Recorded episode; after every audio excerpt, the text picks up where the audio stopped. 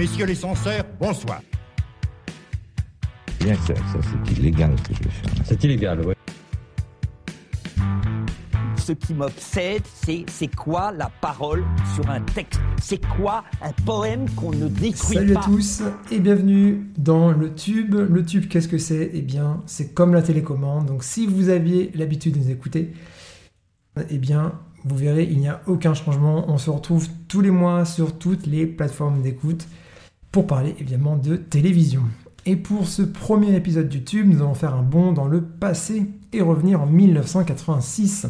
C'est cette année-là que les Français vont connaître une nouvelle révolution télévisuelle en assistant au lancement de deux nouvelles chaînes privées et gratuites, la 5 et TV6.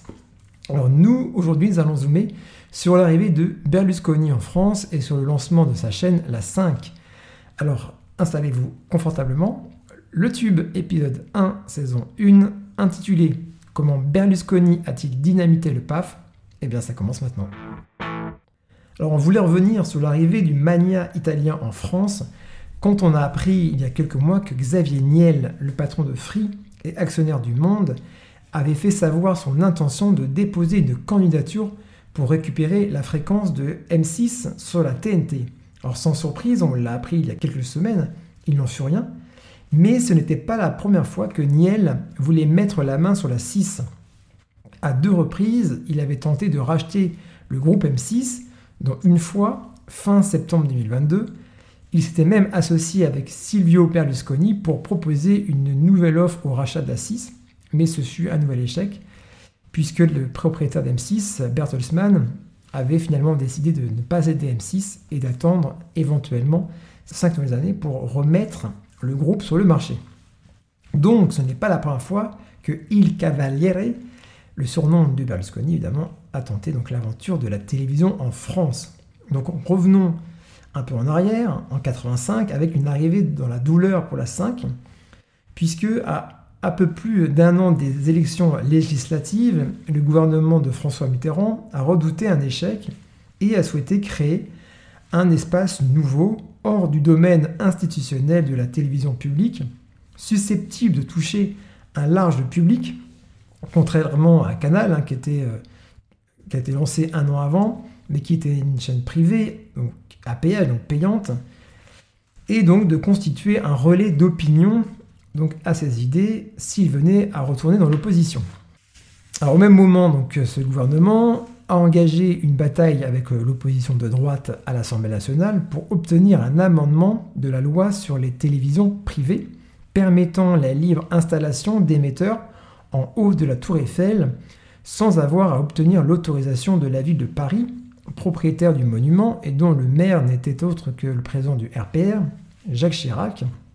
Finalement, cet amendement Tour Eiffel est adopté par les députés de la majorité, c'était le 15 novembre 85. Cinq jours plus tard, le gouvernement accorde donc une concession de service public de 18 ans à la société France 5 pour l'exploitation du cinquième réseau hertzien de télévision à diffusion nationale, malgré, et on les comprend, la désapprobation de certains ministres socialistes. Jérôme Sédou, qui est le patron de Pathé, et son associé, donc l'italien Silvio Berlusconi, présente les orientations et le style des émissions de la future cinquième chaîne lors d'une conférence de presse, c'était le 22 novembre 1985. Le mania italien promet non pas une télé Coca-Cola, comme on pouvait le lui reprocher, mais plutôt une télé Beaujolais avec champagne le samedi. L'opposition a donc décidé à contrecarrer ce nouveau projet de, chaîne il fait donc la droite fait annuler l'amendement Tour Eiffel par le Conseil constitutionnel, obligeant le gouvernement à passer en force via un nouveau projet de loi qui sera définitivement voté le 21 décembre.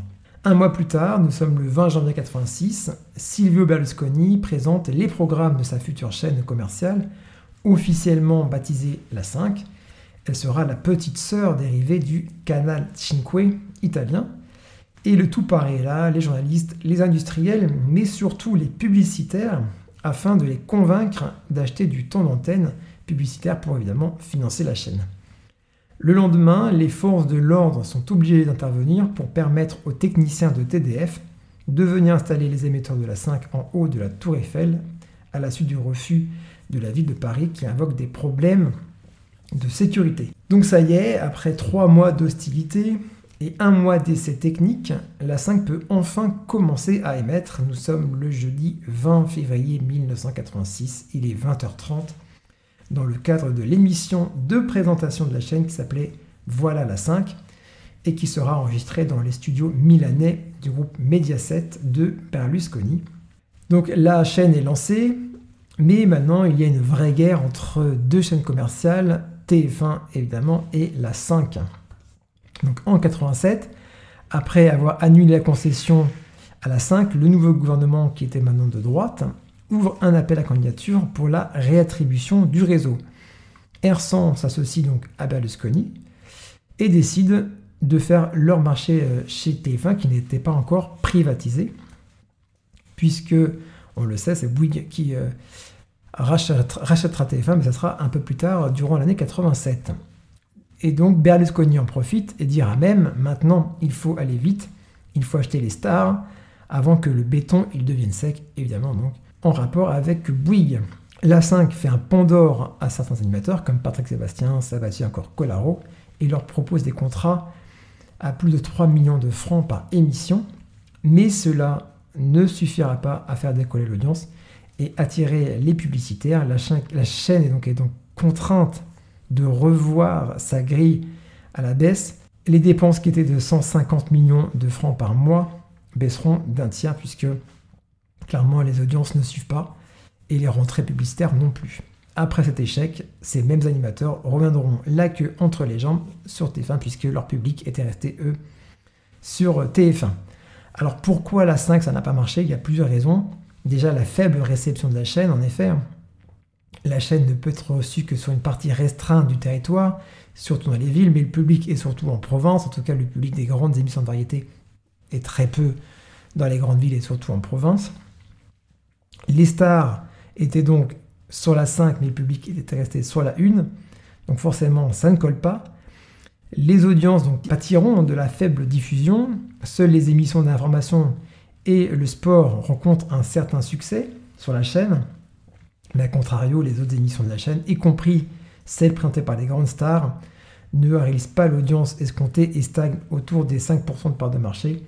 Alors que sur TF1, à l'époque, c'était monté à des 50, 60, 70% de part de marché, c'est-à-dire ça représentait sur 100 euh, personnes, il y avait donc 70 personnes qui regardaient TF1, et là sur la 5, ben, il y avait peut-être 5 personnes qui regardaient euh, la 5. Et donc tout ça fait que les dettes s'accumulent entre 86 et 92.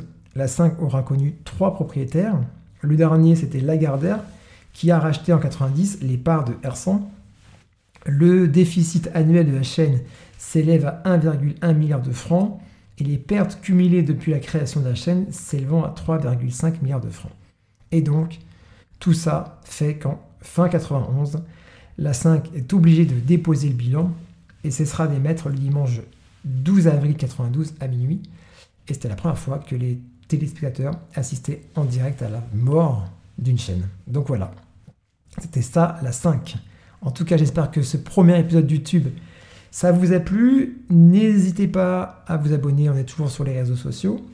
Ça s'appelle Bon La télécommande, le podcast sur Insta ou encore euh, Facebook ou encore Twitter, mais c'est le tube, le podcast. Donc n'hésitez pas à vous abonner, à commenter et à nous écouter puisque nous sommes disponibles sur toutes les plateformes d'écoute. On se retrouve donc le mois prochain pour l'épisode 2 du tube. À très vite. Ciao